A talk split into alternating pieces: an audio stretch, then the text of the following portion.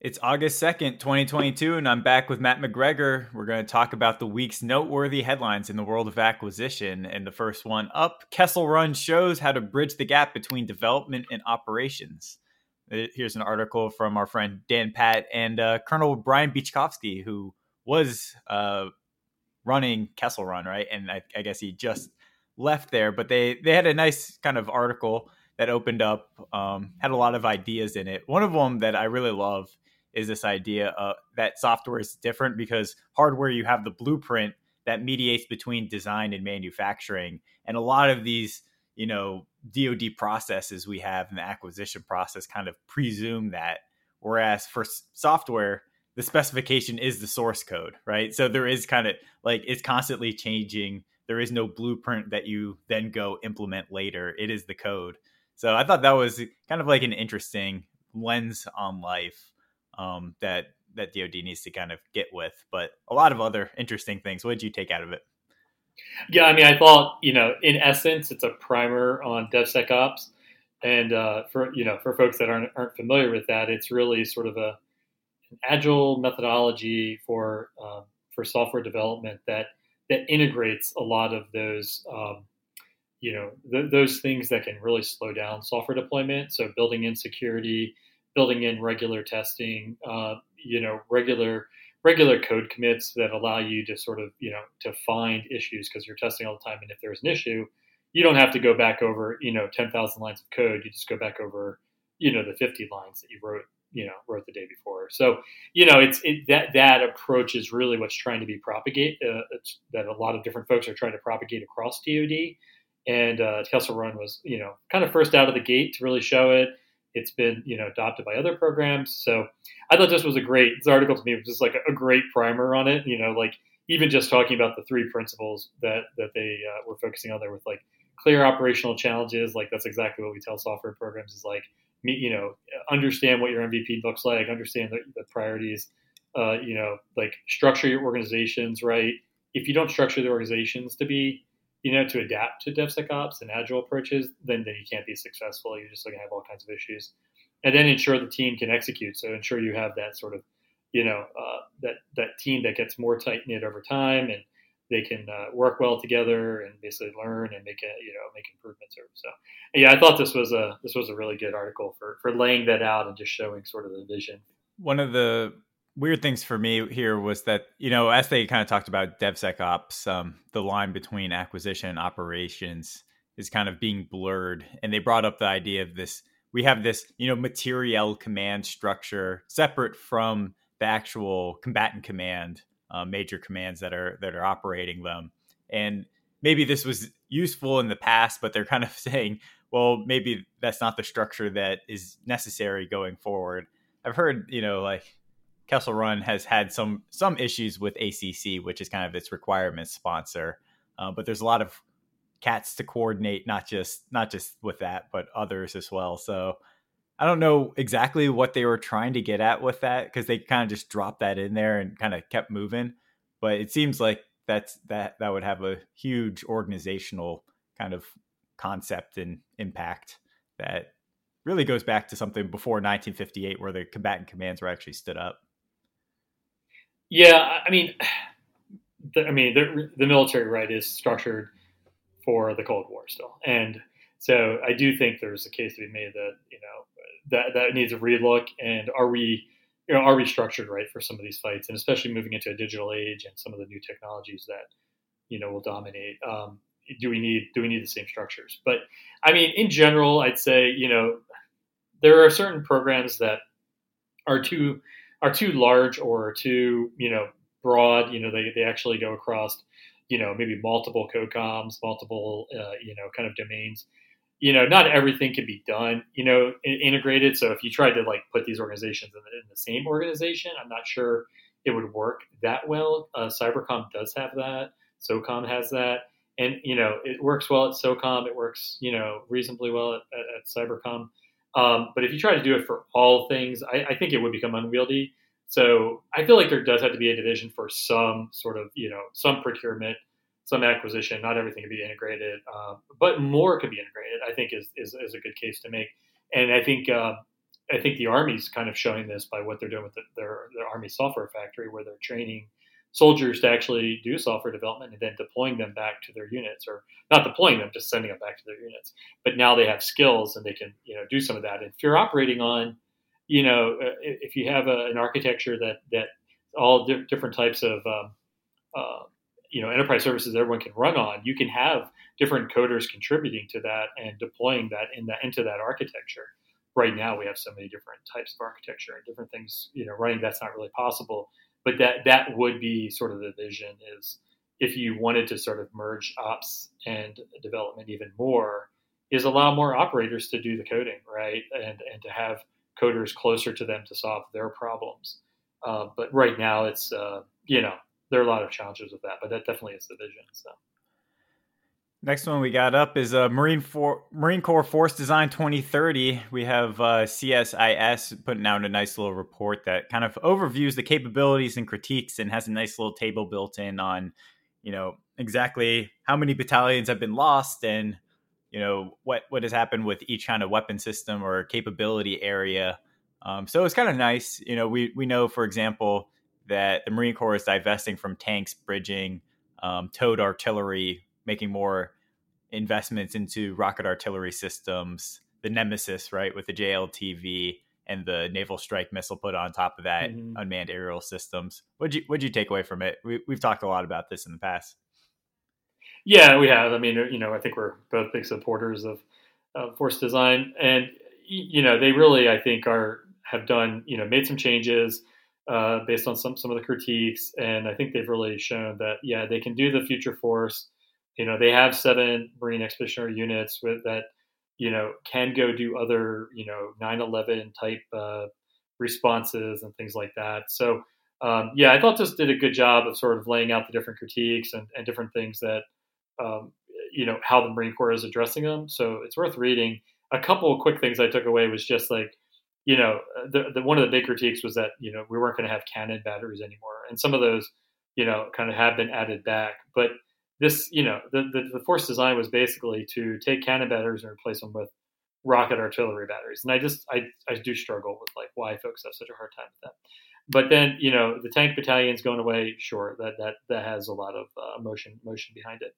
Um, the other couple interesting things were just like the fact that uh, almost five rotary squadrons um, and one tilt rotor squadron will be st- stood down, but three UAV squadrons will be stood up. So yeah, I thought those were a couple interesting numbers just in terms of some of the substitutions uh, for those uh, uh, for those marine littoral um, uh, units that that will be supporting the the third MEF. So.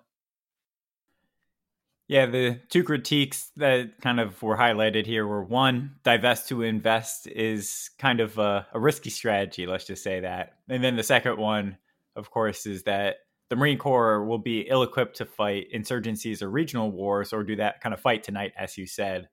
Um, so, yeah, there is the issue on the rockets, but you know they do make the point that um, these these rockets can be what hundred thousand each. I'm not sure exactly what, for example, the HIMARS is. Naval strike missile will be severely a lot more than that.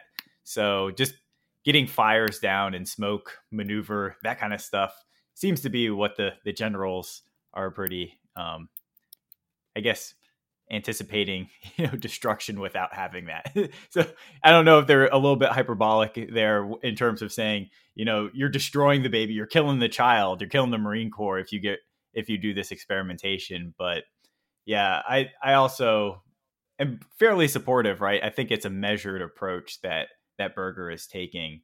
So some kind of you know reallocation of resources needed to be done yeah, there's really, I mean, I think it would be great to live in a world where you don't have to divest to invest, but I, I just don't think, and we'll talk a little about the Air Force, but I just don't think we live in that world. I mean, there's no, there's no way to make some of these really hard investments and keep everything that you have. I mean, the only way to do it is to trade off some stuff, and so you try to do it with the least amount of risk, which I think is what General Berger has done. But, but yeah, ultimately that's a trade off. The uh, yeah, the cost on the HIMARS individual missile is about 150k but yeah, like you said, it's a, a big delta from from some of the larger vessels. I mean, you're basically throwing out a human salary in the United States every time you you launch one of those things, right? And a salvo will be you know a small team of people for a year. Anyway, but look at the effectiveness in Ukraine, though. They're really uh, the Russians. The Russians. I don't think there's a weapon the Russians hate most right now than uh, HIMARS missiles. No, that's true. I mean, you do have the accuracy. I think it's just the the quantities, right, um, and the suppressing fire. Whether whether you, you lose some some of that. Well, let's move on. The next one we got Boom Supersonic and Northrop Grumman team to build super fast U.S. military aircraft. And so, of course, Boom Supersonic, they have their Overture aircraft, their XB 1. It was supposed to be tested sometime last year, 2021, uh, but they, they aren't there yet. They say they're completed 80% of the pre flight testing. Boom also got a big STRATFI award from AFWERX, right, in the Air Force. So, they were one of the the big recipients. I don't know exactly what it was. I think it was thirty million dollars, if I'm not mistaken. But here's more news, right? Just like Hermeus was kind of the hypersonic, and they're kind of teaming up to a degree with, I believe it was was Raytheon, right? Now, Boom Supersonic is kind of teaming up with Northrop, and again, it makes it. I think it's interesting, makes sense. Um, but the the one position you never want to be as those guys is to be like the supplier, like a sub locked into a subcontract relationship where the prime because you know you you hear often that the prime contractors are pretty they drive a really hard bargain you know on a lot of their subcontractors. They'll get a cost plus and then award the subs a fixed price and then really try to drive the that bargain later. Um, so anyway we'll we'll see what comes of it. Uh, they haven't tested uh, the uh, overture yet but it'll be interesting to think about like that kind of airframe add in Northrop's airframing and all their ISR and, and the rest of it. Yeah, I, I was kind of curious about which, uh, you know, what, what particular military need they were going to go mm-hmm. after. I mean, Boom is clearly, and, and that is a, a, sweet looking plane. I, I, definitely want to fly on that thing. Um, but it, it, definitely seems like they were focused on, you know, the commercial transport market. So it's, it was a little bit hard. I wasn't sure exactly was Northrop thinking they would um, you know, to transport like you know executive transport or uh, that was like the original or something. Yeah, I think that's what yeah. they were talking about um, in the Air Force with the STRATFI. It's interesting. It's interesting. Yeah, it's interesting because I mean, they there's definitely some of those planes, but it's not like a, a huge quantity. But maybe Boom is just trying to get.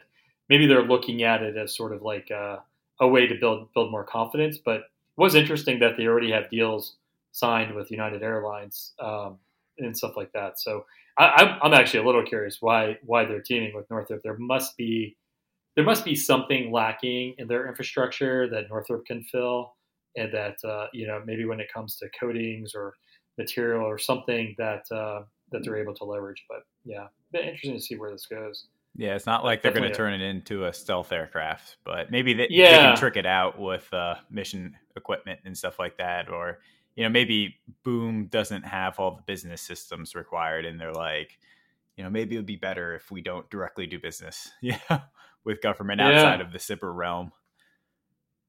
Yeah, maybe that's what it is. Maybe the they're they're giving Northrop Northrop's giving them something that will help them with the commercial market, and they're giving them Northrop something that will help them with this other you know C19 replacement niche. Um, but yeah, interesting. The the one stat that I took out of the article was overtures basically will be able to fly from Paris to Montreal. Uh, I guess they they might be a French oriented company. Um, Paris to Montreal in three hours and forty five minutes, um, as opposed to seven hours and fifteen minutes a day. So that is a that's a really big deal. Yeah, Mach one point seven over water, just under Mach one over land. So. Um, mm-hmm.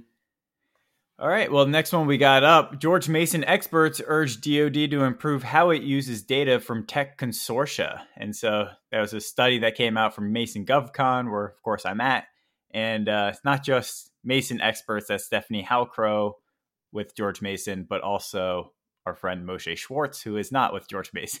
But it was a great, it's a great uh, uh, paper that they put out with us, and they had a nice webinar and basically, there's 42 consortia, technology consortia that they identified um, overall. Most of those, 38 of those, um, are kind of like other transactions type consortia, as, or at least include those. Um, and 12 of those overall 42, they were able to get data from. And basically, what the data said was that most of the awards went to non-traditional um, or most of the the members were actually non-traditional contractors. So between about 69 and looks like 82% of their sample um, up to 89% were actually non-traditional companies.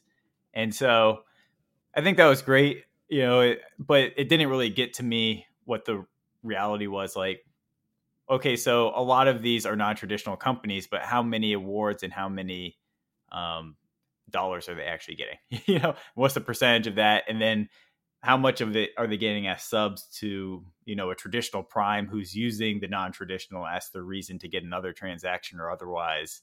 Um, there's still a lot more data analysis I think that can be done, but their conclusions were that the consortia actually do bolster or raise the level of non-traditional participation. So that's actually pretty welcome news because some people are skeptical of the consortia. Certain offices like Defense Innovation Unit and DARPA actually do not use um, other transactions consortia, or they don't go through consortia to get to um, companies through other transactions. They just directly uh, allocate the funds. So you can have other transactions consortia. You can actually just go through consortia in other ways as well. Um, but yeah, any takeaways from you? Well, I was with you on on some of the questions that I still had. Um, yeah, and I think I think actually you were right when you said that the non-traditionals got the majority of the awards, the ones they studied. But it, like you said, they did not have the um, the dollars associated with them. So they may have gotten higher quantities of awards, but it was kind of hard to tell it, what those dollars, uh, th- th- those awards equate to the, the large dollars. But um, yeah, I think you're right. There's there's positive in just the fact that one that non-traditionals are getting any kind of awards um, because I think you know that the focus has been on SBIR and the fact that they you know have a hard time moving away from SBIR. So so at least this shows that they're playing in the game. Uh, are they playing in the game the way they want? I think that's kind of the next level analysis. Is this leading to like long-term uh, sustainability for these small companies? Are they you know able to grow? Or like you said, are they just sort of being maybe subjugated by some of the larger primes? So, yeah, I think more to come. But uh, you know, I think it's I think one of the recommendations that I really connected with was just the transparency piece. I think these OT consortia have been a little bit uh, lacking in the transparency side, and I think that's going to create a backlash in Congress if they don't uh, start to open up their data so we can understand what's going on. Um, and so that, that that sort of has to happen. I think there was already some legislative language on that front. But the you know the government also collects a lot of that information. It's just in like all these non-standard formats. I mean, it would be kind of ridiculous to me to think that even if it's not articulated in one place, that someone in the government didn't know who was actually performing on these projects. I think you're right that individual offices probably knew, uh, potentially, um, but that they, you know, there was nobody at the higher levels that was collecting it. So yeah, you're probably right. Next one we'll do rocket science, how the Space Force acquisition works with many players and dual hats. And so this was kind of a confusing article to me, um, illuminating in some ways and confusing in others because it made it seem like there's all sorts of craziness going on with Space Force acquisition in the organization. But basically, it was um, it's a lot of the same organization style that exists in the other services in Air Force more generally, which basically is the commander of Space Systems Command actually doesn't like, you know, direct the PEOs to do something, right? Since Goldwater Nichols, we've had program manager reports to the program executive officer. The program executive officer then reports to the service acquisition executive, who's Calvelli right now for the for the Space Force. And so this article kind of had some interesting, um, you know, organizational charts which showed all the PEOs. There's five PEOs under Space Systems Command. We talked about that reorganization around these five different portfolios recently, uh, but they got five of those. And then there's two other PEOs the Space Rapid Capabilities Office and eventually the Space Development Agency. But those are kind of report up to the Service Acquisition Executive, but aren't in the Space Systems Command. Now, the Space Systems Commander um, you know, coordinates those folks and has a bunch of functional support to help out those folks, and also coordinates with the labs who also report up to Air Force Material Command. So there's a lot of interestingness, but you know, like the commander of Air Force Life Lifecycle Management Center also isn't directly in charge of the PEOs, nor is the commander of TACOM or NAVSEA, right? So there was a lot of talk here about General Guetlein, who who is the Space Systems Command commander, um, and like all this kinds of what is his authority or not authority. But I think the same analysis could have been done for other you know services. Um, but what was your kind of reaction? Well, I mean, I think I've been a, a, little bit of a critic about sort of how complex they made it. I mean, um, as you know, so it, part of the part of the thing is right. It's that like the SDA and Space RCO were sort of stood up to be separate um, from from SSC or SMC uh, back in the day, and so you know, um, you know, they, those those those those don't make us don't those don't give me as much uh, kind of heartburn. The fact that they exist, and so yeah, does that complicate things a little bit? And no, probably not. No more than like you said, the Air Force having the Air Force RCO. The Air Force doesn't really have an SDA equivalent, but the fact that SDA is doing you know commercially focused kind of work is you know not a big deal. You can sort of manage that. Um, I think it was weird before where like the SDA was reporting you know through uh, up to the SAE, but not to SSC. So SSC sort of like, you know, there, there's still some little bit of messiness there. But the fact that the Space RCO reports direct to the CSO, that's fairly normal. It's what the RCO, Air Force RCO, has now with their board, corporate board. So, yeah, the thing that gets me, the, the, the, area where I start to kind of lose it is a little is with the um, sort of the SWAC where the SWAC comes into play, where the SPOC comes into play, where the PIC comes into play, where those organizations now have a lot of control over the investments. And so the SWAC is, is coordinating with a gazillion people doing a million things, but they're methodically working through these different force designs. The PIC is supposed to deconflict so that the ICE intelligence community is not uh, overlapping too much with what the Space Force is investing in. And so they're supposed to deconflict and say, okay, you take that mission, but make make sure you share your data. We'll do this thing and we'll share our data. Um, and then, yeah, then you do have the fact now. It used to be the SS SMC commander actually was the PO, and actually did have acquisition authority. And so that is new. Um, that was new when when General Thompson sort of re, redid SFC, and so now those now those POs go direct to the SAE. So that is that is a little bit new, but not a big deal. It's really and then the the other piece that gets me is the system integration office, um, which is sort of between General Guetlein and Frank Calvelli. So you have this other office that's sort of uh, directing PEOs in some ways or influencing them uh, in certain ways. But then you also have like chief engineers of the SFC. So there's there's a lot of players and probably too many players when it comes to some of the some of the acquisition uh, programs. The people that they have to please and the people that they're kind of reporting to and having to feed information to. I could easily see this becoming burdensome where the SWAC is asking for a bunch of things, and then you're prepping briefings for the PIC and this and you're prepping, you know, making sure the SSO, SSO office is happy because they are asking for stuff, and you just like just getting deluged by a million different requests. So this is not as clean as I would like it. I don't think anybody would organize it this way. I think they kind of got pushed into doing this just by virtue of some of the congressional language and some of the some of the things that took off. But yeah, I don't love it. I mean, th- there's a good chart in there that does take you through the Space Warfighting Analysis Center SWAC, and then to you know the S5 and S8. So resourcing and, and requirements. You know, you got those three star level individuals. Then, then you have another integration office that makes a lot of recommendations in terms of resourcing. Then it goes to the PIC Program Integration Council, which actually does the resourcing decisions. And then, then it comes down. So yeah, I'm with you. It's there's a lot of people here, but I think it just follows the acquisition mentality of you know very linear, very waterfall approaches. Like first, we're just gonna have requirements. We're gonna analyze the hell out of it. We're gonna decide which requirements get funded into what level, and then you just go do it. And we don't need to because there, there's no circle here. Actually, if you're looking at the chart, chart it's just like a one way flow to the PEO, and then there's no feedback to the SWAC, right? So this whole thing is screwed up. Um, and I don't think it's the Space Force's fault necessarily. Like their alternative acquisition report was actually really great. If they could have actually run with that, right? Um, radically simplified the structure, actually done kind of portfolio acquisition, executive type things to integrate a lot of these functions in one person um, that has the authority to go do it. Things just would have been better, but I don't. I think OMB kind of stifled that.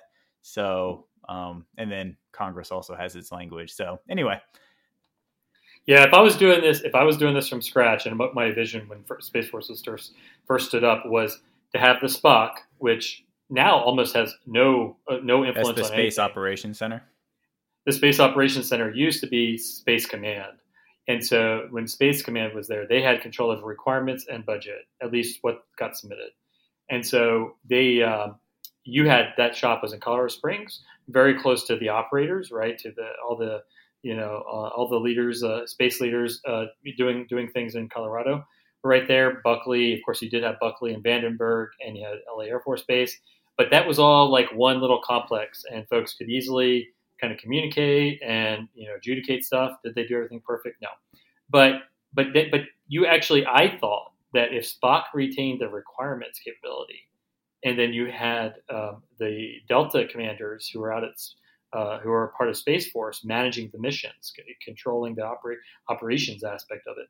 If you had them directly tied into feeding requirements to the SPOC, and then the SPOC feeding the needs to SSC, and then SSC could collaborate with SDA and Space RCO on what missions, whatever. But so there did need to be some adjudication with those other two organizations.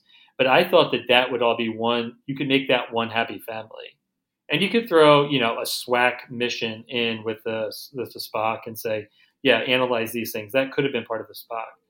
But the fact that a lot of these things got brought up to a really high level, um, I think is was the is the main problem I have. Is like I, I, always was hoping that Space Force would keep that at a low level. The fact that there's an SAE probably really kind of complicated that. There's a, a new Space Force SAE. I would have loved to have seen the Air Force SAE keep that job and just maybe have a couple programs at their level that were really big and complex, or maybe that had some air domain sort of interaction. Uh, but let the let the SSC commander handle most of the acquisition, right? So well, can, that would have been the ideal. Yeah. Can the SAE delegate ACAT one programs? No, no. So that that I mean, space is going to have yeah, a lot of yeah. ACAT ones too. But they could have written that in congressional language to allow it. So, I mean, if you know, like I, I would have, I would have rather than push for that, but it seems like folks wanted them to have their own SAE. So now it's like you have the SAE, but then you also have you still have General Guetlein in the loop who's trying to help, but then you have yeah these other offices. So. All right, mid-tier programs running out of time. Overruns coming, Kendall says, um, and so of course that's Air Force Secretary Frank Kendall. Given he was talking to uh, reporters, it looks like, and he says mid-tier acquisition programs are running out of clock. They might need fresh funding uh, streams. So this kind of gets back to this idea that a lot of the middle tier of acquisition programs weren't fully funded um, in the FYDP, or even if they were, you know, funded through their five year cycle. So the middle tier of acquisition, right, the rapid prototyping pathway, um, you're supposed to rapidly prototype or field something within five years. They might have that funding set aside, but not the next the next phase of the the program. So there's a lot of out year uncertainty, um, essentially. And Kendall kind of here says, unfortunately, that's the price we pay. so, yeah, I think this is kind of we we knew about it, and trade offs are going to have to be made.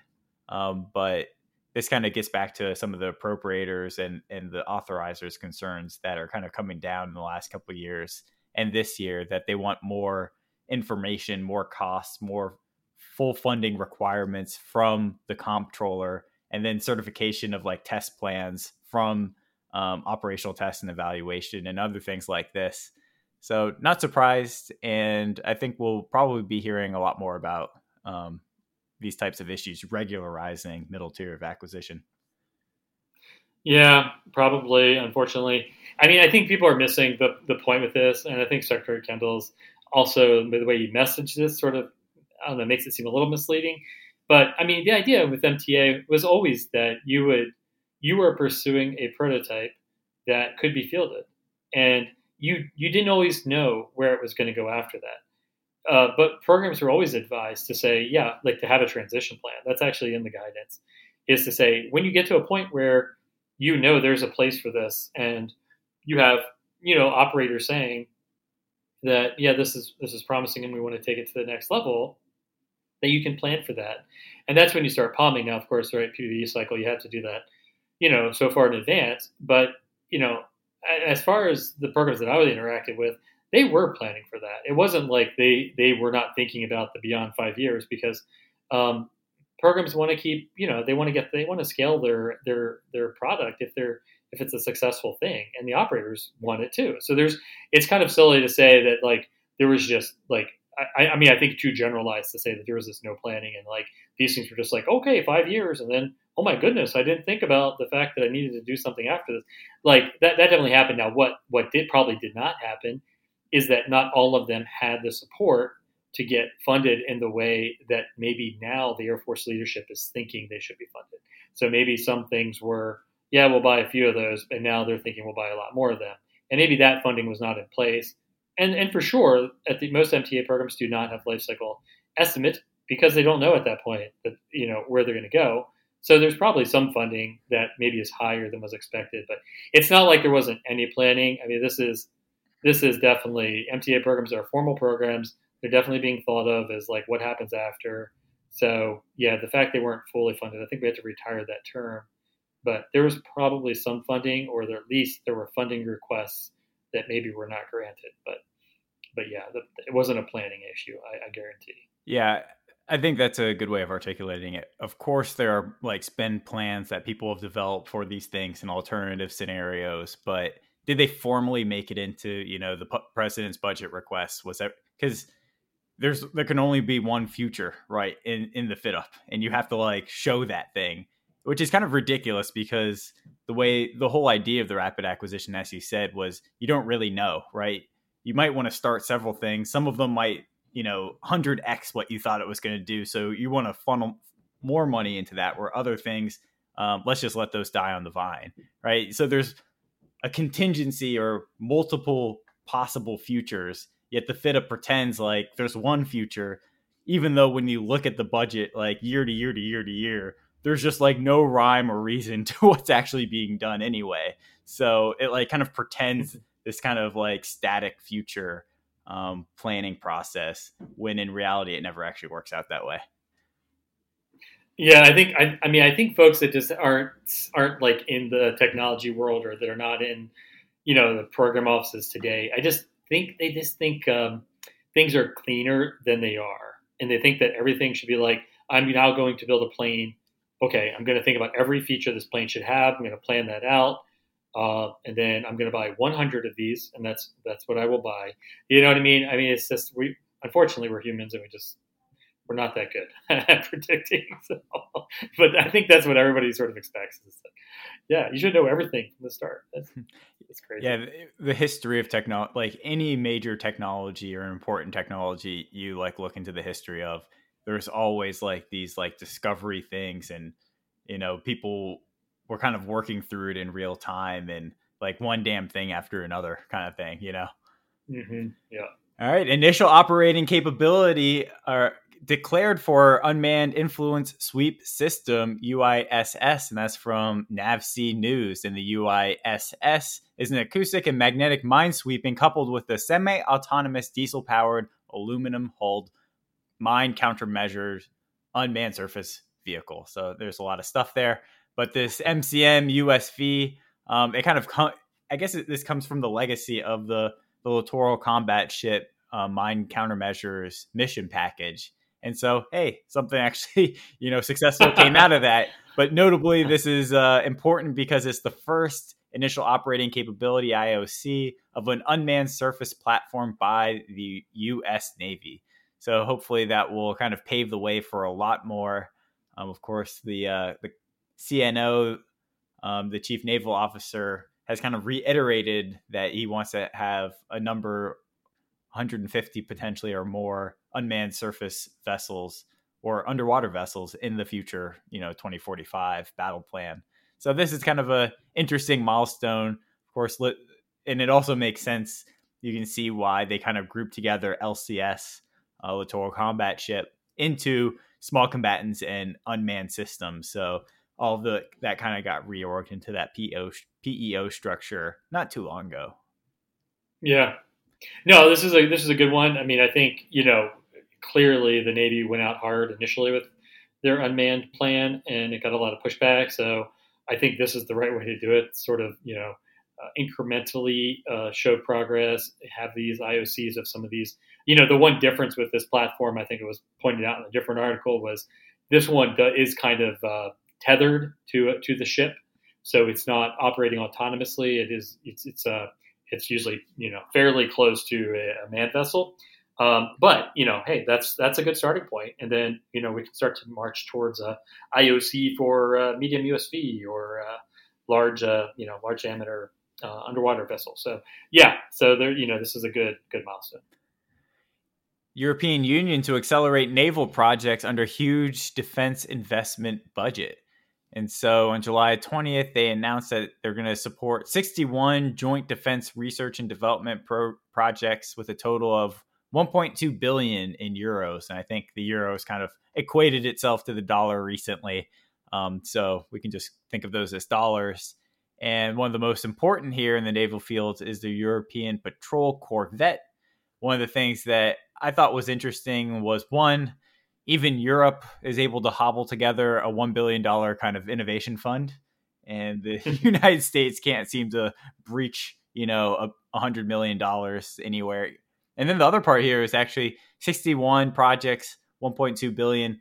That's close to 20 million dollars per project. And so even there, like the the U.S. Defense Innovation Fund projects tend to be right, like one million, three million, maybe ten million dollars you're not really going to see too many 20 million, but that's the average here um, for the Europeans. So, you know, when the Europeans get their act together and are kind of doing things at scale, you know, better than the U.S., it's time to kind of get nervous.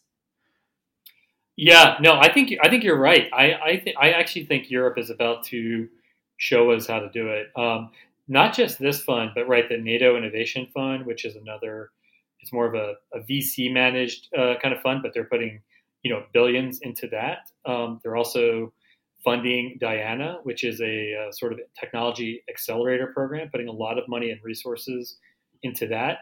And NATO is actually, you know, releasing, you know, uh, the, the strings a little bit. They used to be very control oriented, and they've actually started to realize that no, some of these things have to be separate because we need change, we need innovation. Uh, and so they've come to that realization, and you see, you know, cooperation like this, more cooperation between the partners, leveraging each other's strengths. So yeah, I, am very, very bullish on uh, on the EU uh, moving forward. I think the the US we're still, you know, still struggling with a lot of legacy stuff, but I think the the, the EU is sort of recognizing where they need to go. So.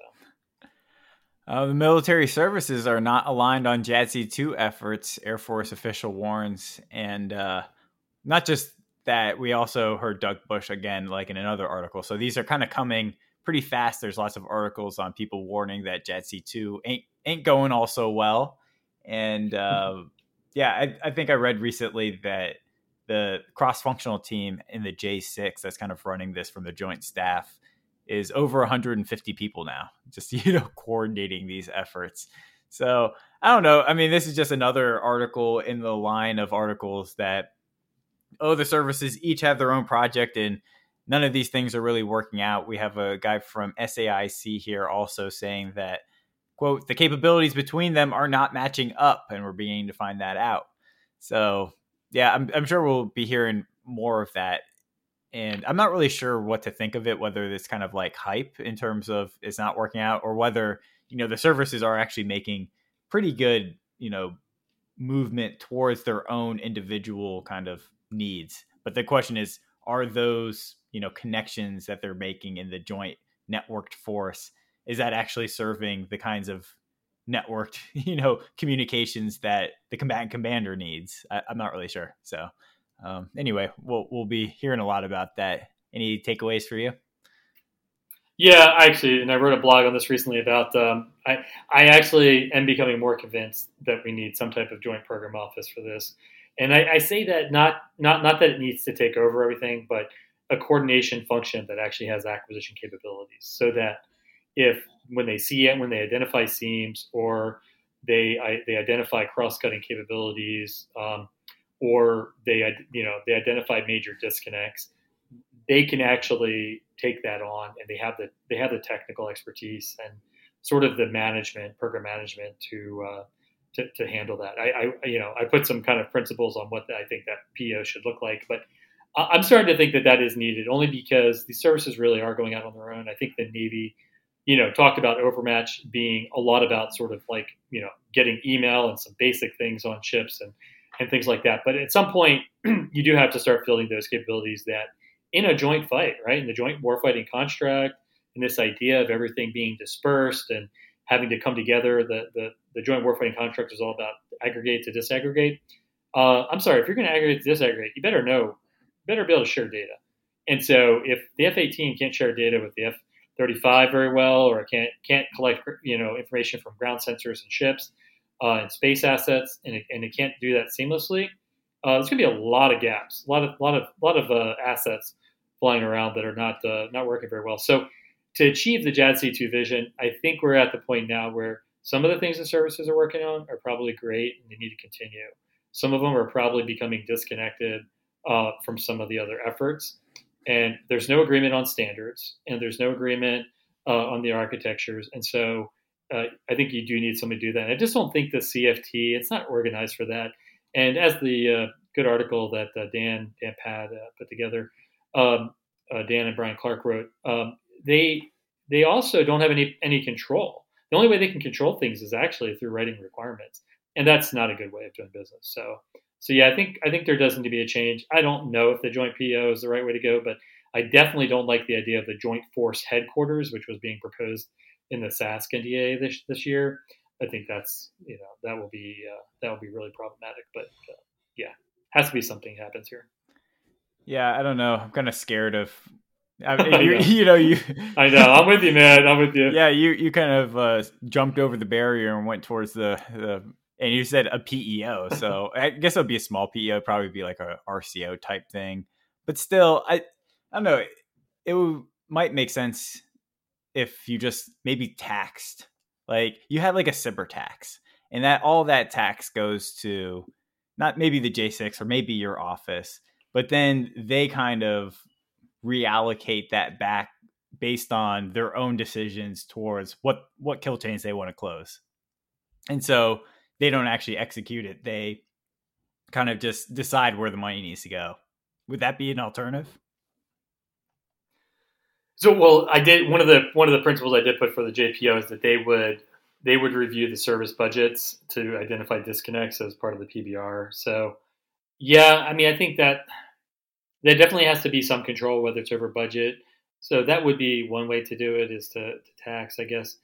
Um, but ultimately, I do think you need because um, if you had a program office, that would just become under oversight super hard, and then it would just look like everything else, and they wouldn't actually be able to react and do things, you know, in an iterative and agile fashion. Well, I think I think you could. I think you have to organize it right, and it has to be done across product lines, mission areas. You know, so it has to be has to be done right, and it has to be collaborative. Um, right now, I think the services, and this is happening on, on many things, right? The services don't really want to play together because they have their own vision of the world. And so, you know, they try to meet what the COCOMs want, but generally have their own thing and they're trying to, you know, pursue it. So, you know, I, I think you, you need some stick. They need to have some stick in the in the game. Maybe it's the budget piece. Uh, maybe it's the some control over standards, which the CFT has been trying to do. Just haven't been able to get agreement. But I don't know. I don't know what the answer is here, but I think if you could think about the F 35 being run, while it was horrible to have a, G, a joint program office with as many people as it does, can you imagine if that program had been tried to be run by each service doing their own thing? It, it, it, it would have, well, there would have been even more disconnects than there were today, I think or the Navy just would have bailed out much earlier. The Air Force would have gotten well, its yeah. model, not that, been corrupted, that. and the Navy would have just gone quicker to something else that was its own. Right.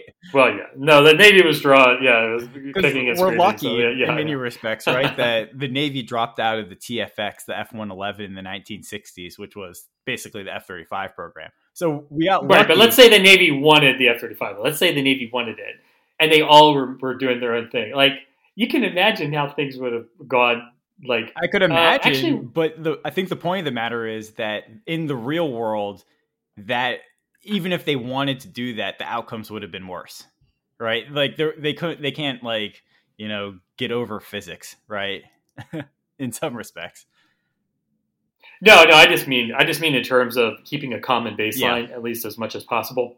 But but it didn't. Yeah, it went from twenty five to seventy five percent. If if they actually didn't have right um, a joint structure and they went from twenty five to seventy five percent commonality over the course of the program, everyone would have been like, "Oh, geez, can you imagine? We, we need to centralize that function. That just did not work out." But I guess the argument is like in a recession, right? It's like it could have been worse. It's like, well, you know, it would have been 90% or 100% different if you let them, right? But a lot of counterfactual. Well, the, the, mission system's the same. Um, but yeah, the, the, the, structure is different because the Air Force yeah. went on a big lightning, light, you know, lightening up the aircraft and they made everything aluminum which the Navy aircraft could, couldn't handle because the, uh, the forces of, of, landing on a carrier. But in general, so yeah, no, it, it started to diverge. Like it's, it's hard to argue that the JPO wouldn't be more coordinated in its execution of a joint program than separate program offices. Yeah, it's the it's the worst alternative that that of among worse worser ones.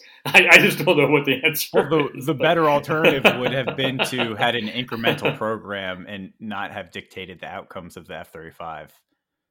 Oh no, I mean on JADC2. Yeah, I, I think maybe the, the same principles it, exist. Yeah, you know, yeah. like because you were saying, well, we need to come to the standards and have the have agreement on the architecture.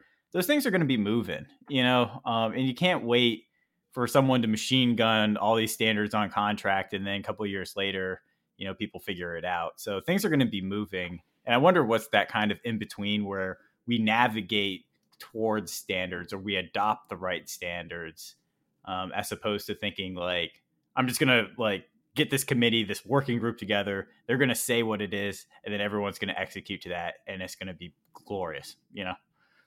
Yeah, I mean, I think we're going to have to move to like a data mesh kind of thing where there's there's going to be different standards and and and, and you you you just you know you basically have things that can make them work together, kind of like kind of like stitches, but you know more of a commercial commercial data mesh that can sort of make make data move across you know across the across the seams, you know, at, at, speeds that are operationally relevant. But I think I think Dan I think Dan and uh, Brian in their in their paper made a really good point about we really should have started with a couple key operational challenges, and then got the services together to say how are we going to address this challenge in a joint way? Maybe how are you going to contribute, Army?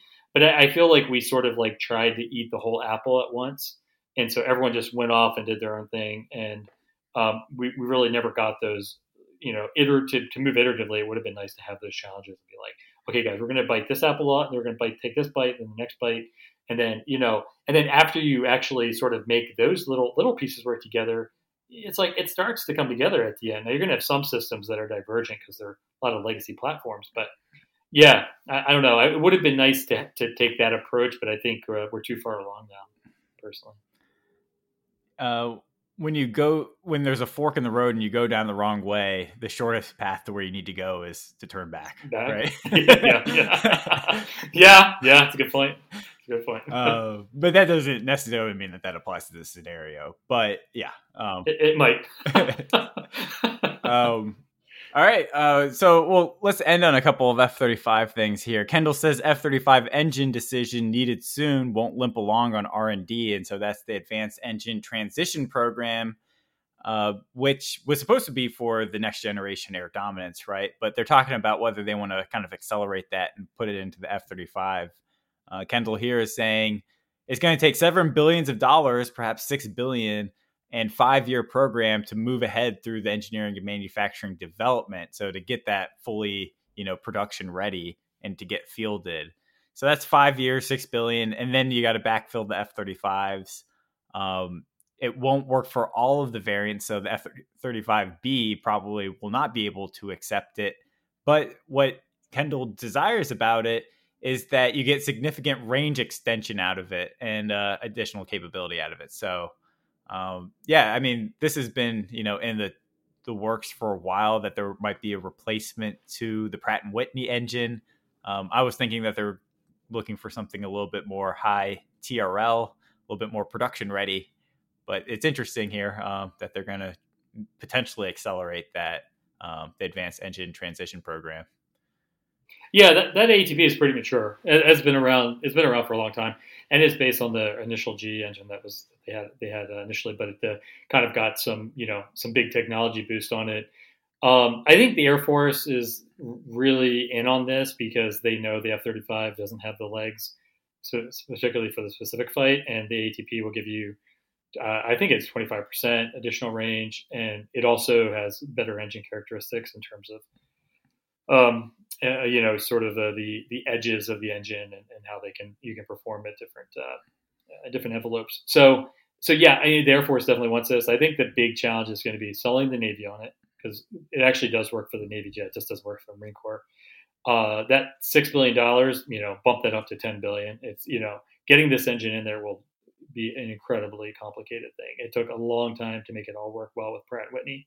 So so yeah, I, I would get this going though because I think even if you did something like on the F-16s, you you had sort of pre-block 30s and post-blocks, you, you might just need to draw a cut line and say when the when the ATP is ready, we'll begin fielding that into the production line.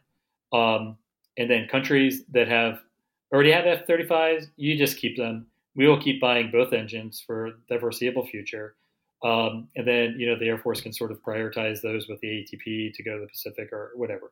But this is going to take a long time to be to, to, to, get done. So I think they should just start it. Um, and then, you know, if countries don't want to buy it, uh, you know, Lockheed could, uh, you know, maybe stand up another production line. You know, at that point, the numbers might be uh, uh, might be okay where you know maybe there's a case to be made for non-ATP and ATP type uh, aircraft. So, so yeah, um, I think it, I think it'll be hard to get the partners. The partners probably don't see this being as critical as the Air Force does. So, if you want them to cost share that ten billion dollars, they probably will fight that. So, the Air Force might, the Air Force and Navy might just have to suck this one up if they don't want to uh, to fight the partners on this one. But yeah. And the uh, partners are growing. The Czech Republic declared their intent to buy 24 F 35s, and they uh, passed on the Gripen and the, the F 16 as well. And it looks like uh, the rationale here is that advanced fifth generation fighters will be able to meet mission requirements in future battlefields. so um, I, I, think they're really looking for kind of like all that, you know, electronic and um, electronic warfare, sensor suite, communications, um, fifth gen, you know, stealth. So, you know, a lot of the European countries are making the same choices, you know, so I think that's actually saying something about the F 35, despite the fact that I'm sure you saw just recently they decided to ground pretty much all of the F 35s in the US and Israel because of an ejection seat problem. Um, but yeah. let's put that to, to the side. And uh, that, it's a pretty big win here uh, for the Czech Republic or for the F 35 and Lockheed Martin itself, which is kind of coming on the heels of Canada, Finland, Switzerland, and Germany all kind of choosing the F 35 as well. I mean, I think definitely part of it's the mission, the capabilities of it, because it does have, you know, its ability to process data is, is pretty unparalleled. But I think part of it really is that just that, you know, there is a mass of EU countries that are already in on it. And it's a lot easier to jump on that train and be be immediately interoperable and to have the same capabilities, the same training, the same logistics uh, I think that's very appealing to a lot of the European countries. And so at the same time, it scares me that like F 35 will be the dominant fighter. And like, you know, God forbid, uh, you know, somebody finds a way to disable them. I mean, it'll be really bad not to have that kind of redundancy. So um, I hope they, you know, the Gripen and some of these other, you, you, know, Eurofighter and things like that will still have a place because I don't think, uh, don't think you want everybody going all in. But yeah, it is good to see that at least you know most of the European countries will have at least a contingent of F-35s, and that that will enable them to to do missions together a lot more easily. So. Well, that's all we have time for this week. Thanks, Matt. We'll talk to you next time. Thanks, sir. This concludes another episode of Acquisition Talk. If you have comments, interview recommendations, or just want to chat, please contact us at acquisitiontalk.com. Thanks again, and until next time.